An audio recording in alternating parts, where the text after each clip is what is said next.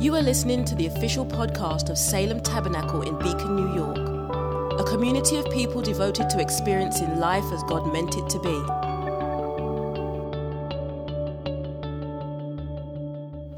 First verse we're going to read is our 2019 verse for the year.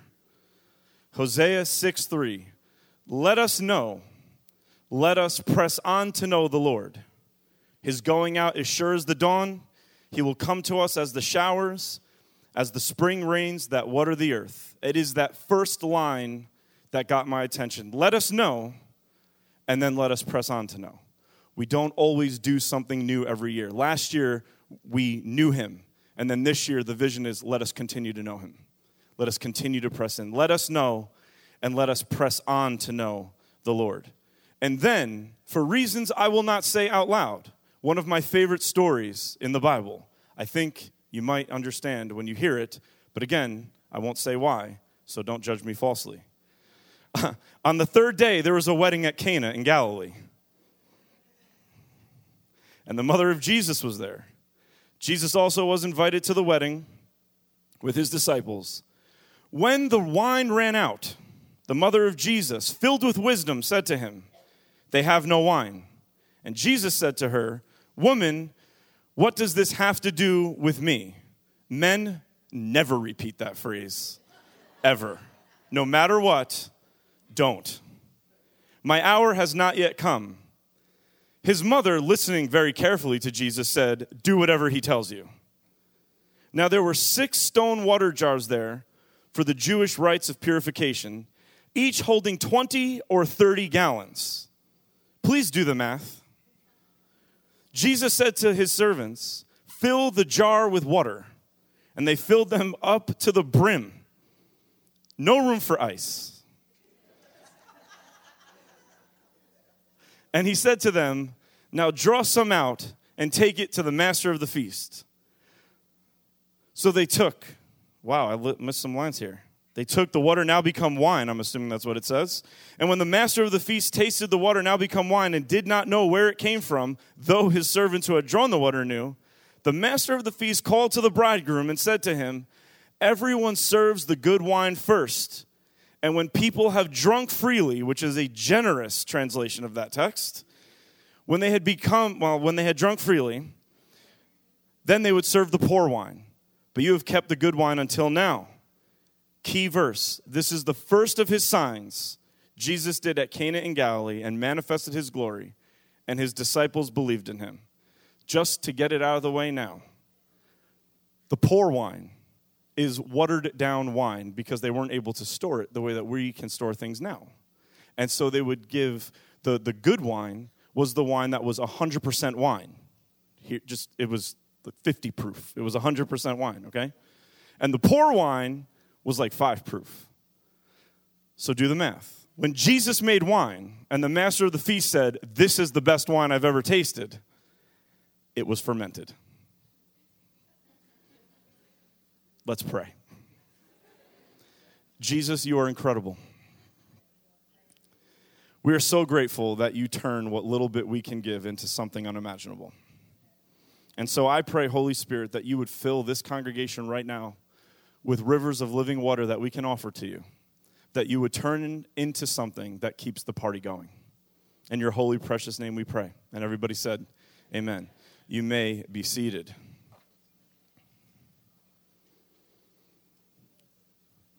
The idea behind last year's first fruit offering is the idea that we want to get our lives inside the edges. If that doesn't turn into action, then we have issues. If we get organized but don't do anything new with it, what's the point of being organized? And so, what we're praying for is that space would be created in us as we give this offering, as we part with more treasure than we're used to parting with, that it would create space in us for the Holy Spirit to act through us. We don't try and behave well. That is not what a Christian is tasked to do. A Christian is tasked with the mantle of creating space in their life so the Holy Spirit behaves through them. Do we understand the difference there? Our job is not to keep trying really, really hard to do the right thing. Our job is to get out of the way so the Holy Spirit can live the perfect life through us. Jesus lives his life through his church in the power of the Holy Spirit to the glory of God the Father. And so we need to create space. God will only do what we create space for him to do. And parting with treasure is one of the ultimate ways to create that kind of space because it hurts. And excuse my language, it sucks. And that feeling is space being torn open for him. Jesus is the Word made flesh. And as one author said in this story, Jesus is the Word made flesh that didn't just dwell among us, but that went to a wedding. God Himself now has become a human. And in God's humanity, He goes to weddings. So here's what we know God is the kind of God who, if you invited Him over, He would come. Because we see that in the person of Jesus. Are we the kinds of people, if we truly are the body of Christ, that can be celebratory in the midst of busy lives? Are we the kinds of people who wouldn't just have people over? Because when you're only having people over, you get to set the terms for that. When are we free? Okay, I think we're free next weekend. No, not next weekend. We have no more weekends free. Oh my God, the church is crazy. What do we do? Oh, we can have people over next Wednesday night. We, we get to set the terms. But when you're invited someplace and you have to RSVP, they get to choose the terms. And you have to make room if you're going to go. So, are we the kinds of people who not only have people over, but are we the kinds of people who will go when we're invited? Because God is both. The person of Jesus went to his house, and it says many came to him, and it was at Jesus' very house that they tunneled through the roof and let a lame man down. This is how hospitable Jesus was in terms of having people over. Break into my house, it's perfectly fine. But when he was invited, it says that he was invited with his disciples and they went to the wedding. Salem, we have to be the kind of church that doesn't just have our doors and windows and roofs open for people, but when we're invited, we go and celebrate life with people in the midst of our busyness. So let's talk about creating space. When we get our heart and our carnality out of the way and we create space, here's a few space creating questions to ask yourself based on this text. The first thing Jesus says in response to they have no wine is, My hour has not yet come. A very peculiar statement in such uh, a scenario. And what my take on this is that Jesus, especially in John's gospel, when you read it carefully, Matthew and Mark and Luke talk all about Jesus in Gethsemane uh, feeling anguish and pain over his impending crucifixion, right? And he says things like, If it's your will, let this cup pass. But in John's gospel, Jesus is never in anguish over his crucifixion. In John's gospel, John's gospel is the one where Jesus walks out of the garden and says, Who are you looking for? And they say, Jesus. And he said, You found him. And they all fall down.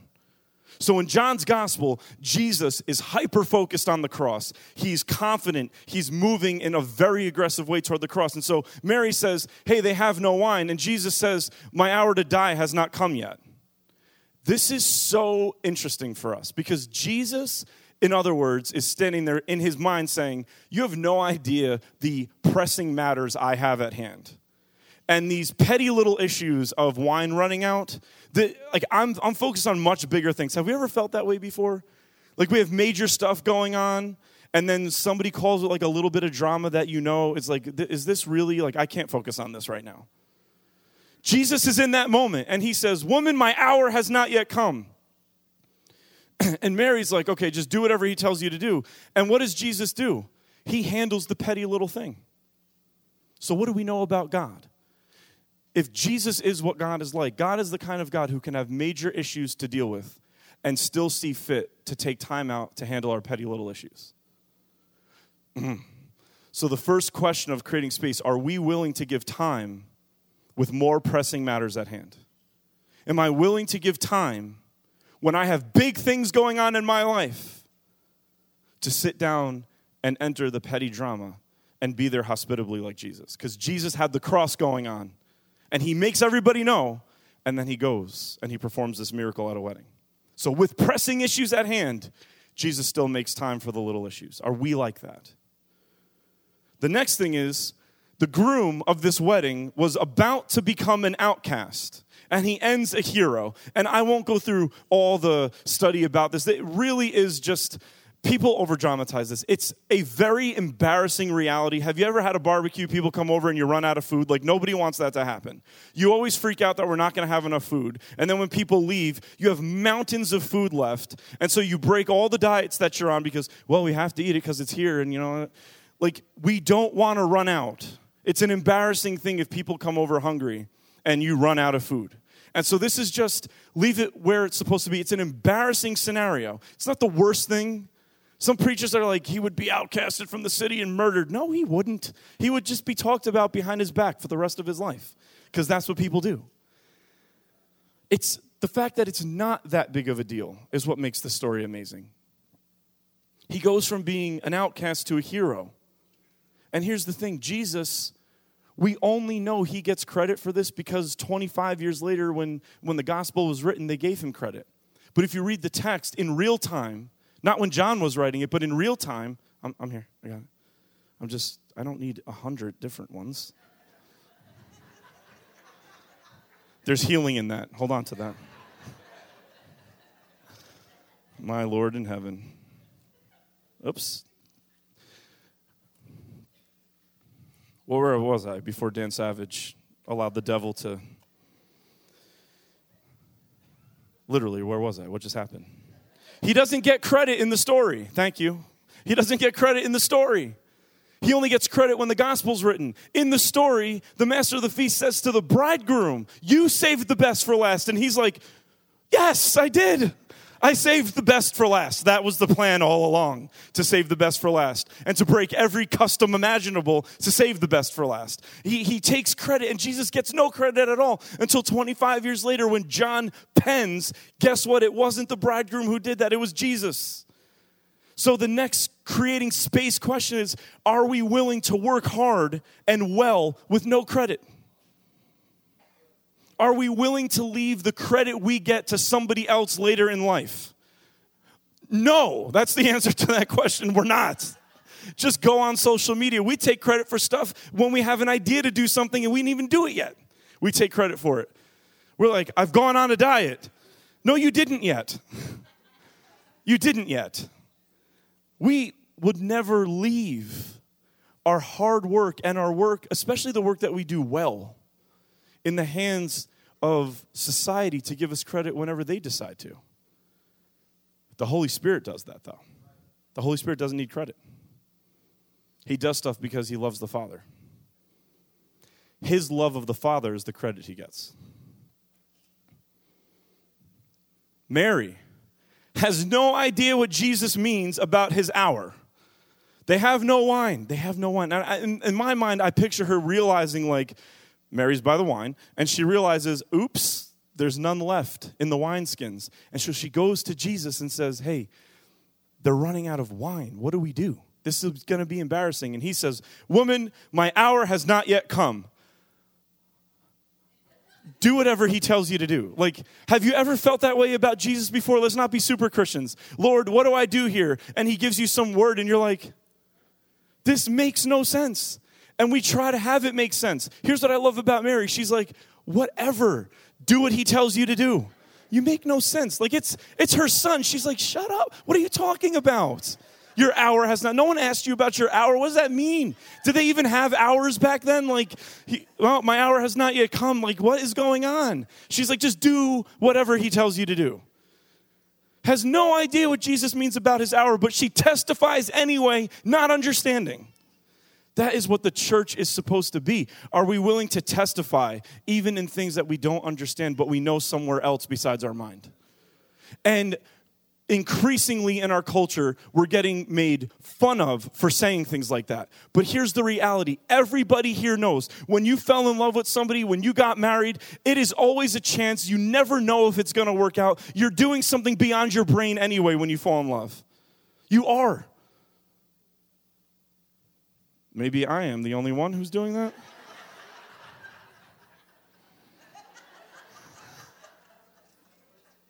Is it bulletproof, this thing? Can I hide behind it? I don't know. Maybe I'm just the only one who's honest. at least very much. And then here's another part of Mary that I love aware of need before others and brings Jesus to bear on it. She doesn't start running around saying they're running out of wine. She's not tweeting that they're running out of wine. She doesn't have her phone out. Oh my gosh. Has anybody seen the video of that pastor that tried to jump over the hurdle? Not ever. Eh, raise your hand if you've seen it. Where he said, The Holy Spirit can make things easy for you. And he stands there to try to jump over a hurdle, hits the hurdle with his shins, and lands on his back. You ready? Shame on the person who posted that. Shame on anybody who watched it twice. John, you're fired. I'm trying really hard to not make a joke right now. Like, it's not meant to be funny. Listen, I'm going to do some dumb things. Please don't post it. Just let it be here. Just let it be right here. Let it be dumb. I'm going to say things I shouldn't say. Just, I'm, I'm definitely not trying to jump over anything. If you were here last night, that's actually kind of funny. She realizes a need and quietly goes to Jesus and says, There's a need. And I think you're the one who can handle it. She, in, in times of celebration, are we willing to be, aware, to be aware of need during celebratory times? When things are going well, are we able to say, Somebody has a need, and I'm going to quietly bring it before the Lord? Or when things in our own lives are going bad, are we aware to say that somebody has a need and I'm going to let go of mine for a minute and bring it before the Lord? There's something about Mary that is the heart that the church is supposed to have. She recognizes need before it happens, doesn't broadcast it, but brings it to the one who can handle it. So, are we willing to give him time with more pressing matters? Are we willing to work hard and well with no credit? Are we willing to testify when we don't really understand? And are we willing to be aware of need during celebratory and I'll add painful times? This is what we want to move our hearts out of the way for. We want to we want to move our carnal self out of the way so that we can become the kind of church who is willing to give time with more pressing matters at hand. The kind of church that is willing to work hard with no credit. The kind of church that is willing to testify when we don't really understand. The kind of church that is willing to be aware of need even if we're going through good and bad times ourselves. Today in the story, we're the servants, these unnamed people. Are we willing to be filled with our best and then obey God? I want to point this out. The water to wine is the perfect metaphor for the gifts of the Spirit that we've been praying about. There are six water pots. Six in the Bible, all throughout, is the number of man. There's not seven, there's not five, there's six water pots. That's the number of man. And here's the funny thing wine goes into wineskins.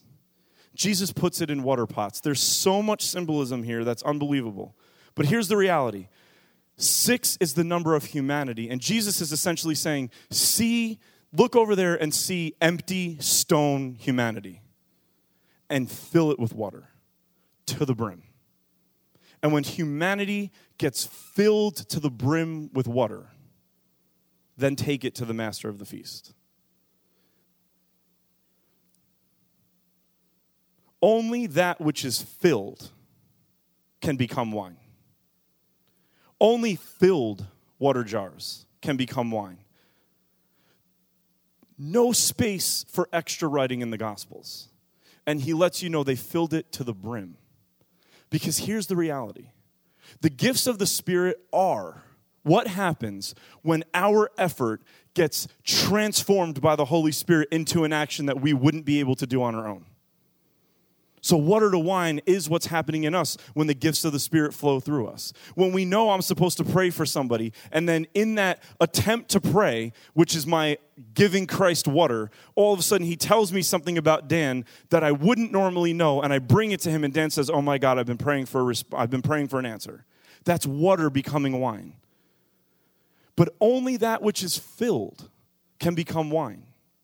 And Paul says this in 1 Corinthians 13. Watch this. He says, If I speak in the tongues of men and angels, but I have not, I'm a noisy gong and a clanging cymbal. Remove the clanging cymbal part, and he says this If I speak in the tongues of angels, but have not love, do you realize how dangerous that is?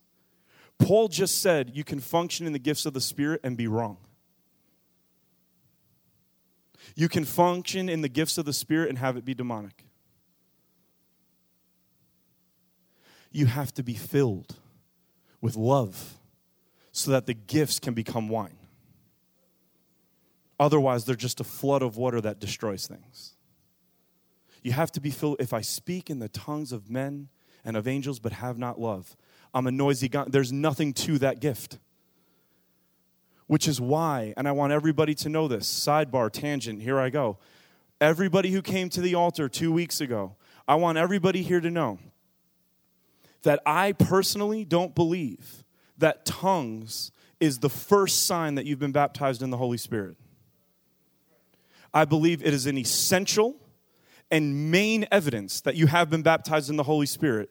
But for when Paul says, if I speak in tongues but have not love, the tongues don't matter. So I believe that the first sign that you've been baptized in the Holy Spirit is that you are filled to the brim with love. Because that's what makes everything else work. Without love, none of the other gifts work. So the other gifts can't be the first sign. Love has to be the first sign. The fruit of the Spirit is it's the first fruit. It's got to be the first sign of, ba- of being baptized in the Spirit because everything else can only happen when the pots are filled to the brim with love, with water. So, with that said, if you've been to altar calls and you haven't spoken in tongues, I want you to know you got filled with the Holy the Holy you left the altar with something that you didn't have when you came. Let's just leave it right there. When you come here and somebody lays hands on you and you believe the Holy Spirit's going to move on you and you want him to, what does Jesus say? If you want a fish, I'm not going to give you a stone, and if you ask for the Spirit, you're going to get it. If you don't speak in tongues, all we're saying is, Lord, what did you deposit in me today? That's the question we should be leaving asking. So, no need for discouragement. I never want anybody to be discouraged when they leave the altar, ever. Not at Salem. I want us to know that we left with something we didn't have before. Our verse for the year let us know, let us press on to know. That word for press is persecute. Let us know, but let us persecute to know the Lord. What does that mean? It means let us know Him, but then let us fight through all the things that keep us from knowing Him. Like the first half of that verse is, I want to work out. And the second half of the verse is, so I'm actually going to get up and do something. Let us know, but let us press on to know the Lord. We have to press and move and fight and build through some things to know Him. And so it's not enough to say, I know him. We have to press. We have to press past opinions. We have to press past disagreements if we're going to know the Lord. So last year we said being inside the edges is knowing him. And this year the vision doesn't change. We don't go to something new and hype. We sit there and say we have to keep pressing to know him. It takes time, it takes effort, it takes continuing. Run the race with endurance. The church is called to be there when the world's attempt at having a wedding runs out. As soon as you leave here and you go to work, everyone's trying to have a wedding. Everyone's trying to marry something spiritual. Everyone's trying to make meaning of their life. Everyone's trying to become one with their idea, their philosophy, their ideology, something. And at some point, that wine is going to run out. And the church has to be there when the wine runs out and says, Jesus, the wine here in this person's life is running low. What do we do? That's our job. That's what we're supposed to be doing as the church. We're called to have God work through us to change our actions into gifts like He changes water into wine. You're called to do wine things in this earth, not just water things. Water is what we're able to do. Wine is what only God can do. And I'm looking at people who are called probably more than the pastor is to have their water be turned to wine. You're supposed to do amazing things when you leave here. Never forget that. Never forget that. You're called to great things. Great things. Terrible things, but great. That was a line from Harry Potter. I had to do it. Just because my wife loves Harry Potter, and I just scored a lot of points on that one. Great things. Terrible, but great. What's going on, you know? Let's have fun as we get ready to close with John's gospel. Sometimes we have to have fun with the gospel. Like this is one of those things where it's like just take it or leave it. I think this is incredible. It's amazing. Just hang out with this. It says in John's gospel that this was the first sign that Jesus did. And then in chapter 4 he performs another sign and it says this is now the second sign that Jesus did. And then it never says it again, but John gives you sign 1 and sign 2 so that you keep reading counting the signs. That's why he gives you 1 and 2 so you know there's a rhythm to this book. I got to count. So watch this. Sign one is the wedding at Cana, chapter two. Sign two, the centurion's servant is healed, chapter four. Sign three, the healing of the lame man at the pool, chapter five. Sign four, the feeding of the 5,000, chapter six. Sign five, healing of the blind man, chapter nine. And sign six, Lazarus raised from the dead, chapter 11. Now, pause here. If you're counting, you just got to six. And so the question is why would we look for a seventh?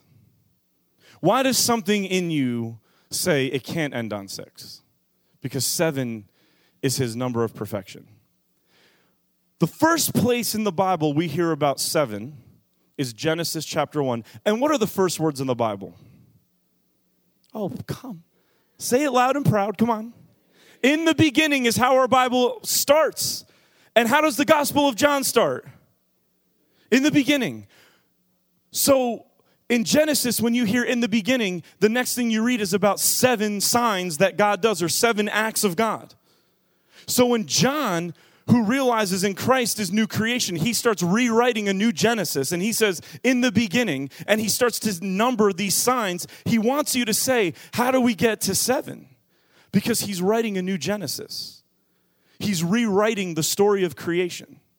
So, watch this. In Genesis, on the sixth day, God created man. And in John's gospel, the sixth sign is Lazarus being raised from the dead. On day six, God creates man. And the sixth sign in John's gospel, he's, he's a genius, poetic writer, John. Day six, God creates man. Sign six, God raises Lazarus from the dead. In both of those instances, you're left with a knot in your stomach. Because when God created man, we did a really good job right off the bat. We failed. When God raises Lazarus from the dead, a few verses later, it says that the Jews were seeking to kill him, and they could kill him because even though he was raised, he could still be killed again. So, whether it's humanity being created that falls, or whether it's Lazarus being raised and knowing he can die again, you're saying, they're saying, day six isn't enough. We need something else. And so in Genesis, on the seventh day, it says that on the seventh day, God finished his work. And so the seventh sign in the Gospel of John is Jesus saying, It is finished on the cross. And you see the new week of creation. Why do I say that?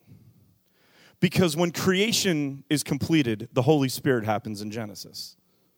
The Holy Spirit is the agent, the cause, and the outflow of creation. And so, again, for those of you who are nerds like me, this is a fun point. And for those of you who don't like this stuff,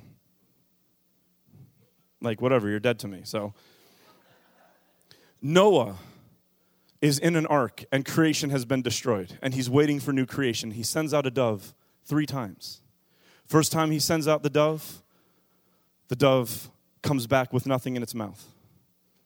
The second time he sends out the dove, the dove comes back with an olive branch. And the third time he sends out the dove, it doesn't come back. And when the dove doesn't come back, Noah knows there's new creation. God sends his spirit out in Genesis, and in Genesis chapter 6, he says, I have to take my spirit back. My spirit will not strive with man, they're too evil. And the dove comes back with nothing in its mouth. Then in the Gospels, the dove lands on Jesus. And when Jesus is on the cross, he says, Father, into your hands I commit my spirit. And he sends the dove back, but this time the dove has a cross in its mouth. a sign that there might be life happening, a branch, a cross. And then in Acts chapter 2, God sends his spirit again, and this time the spirit lands on new creation and doesn't need to return because it's found something new called the church. That's us.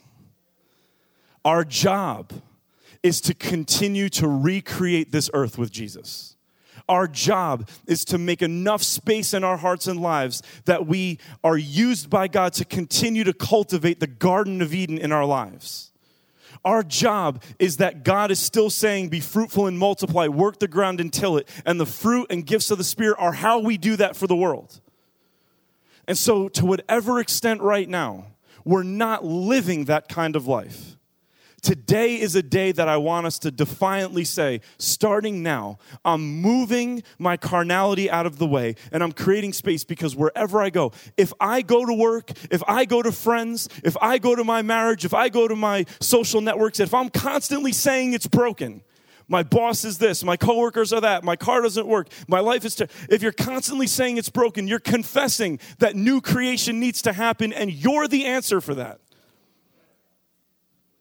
And we have a choice to either be like the Great Commission, be fruitful and multiply, preach the gospel, redeem creation, or Israel just grumbling over the inevitable. We will always point out brokenness. We're really good at that, right? Every piece of brokenness that we call out, it is our responsibility to be agents of new creation in that place. Let's stand to our feet.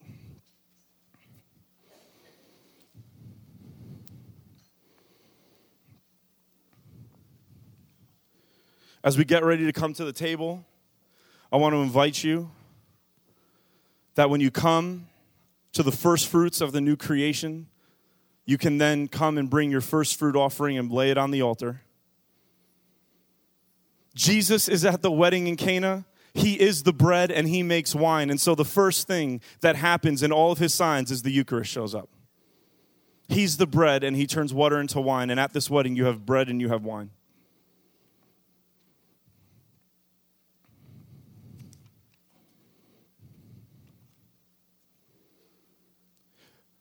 It is our job to keep the party going in the world.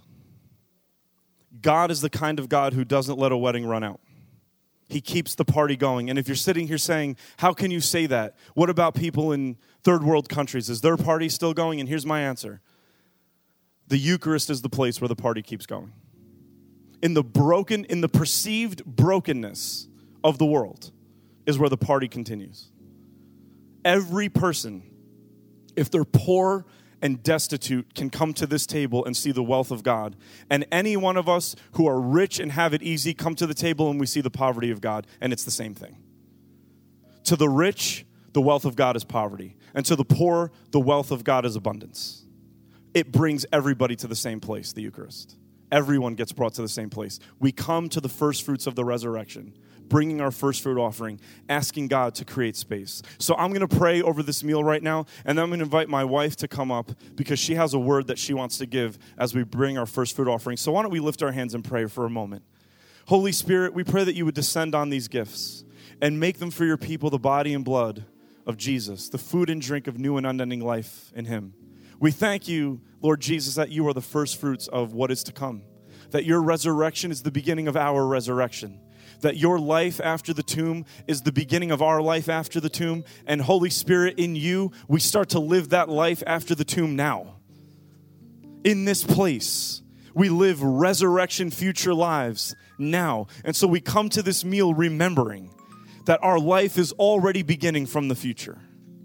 And so I pray on every household, every person who is deciding to give, every person, Father God, who's bringing something, I pray that you would move their carnality out of the way and that more than money back, this church and the people in it would create space for you to live your life through us in a way that keeps the party going. In your holy, precious name we pray. And everybody said, Amen.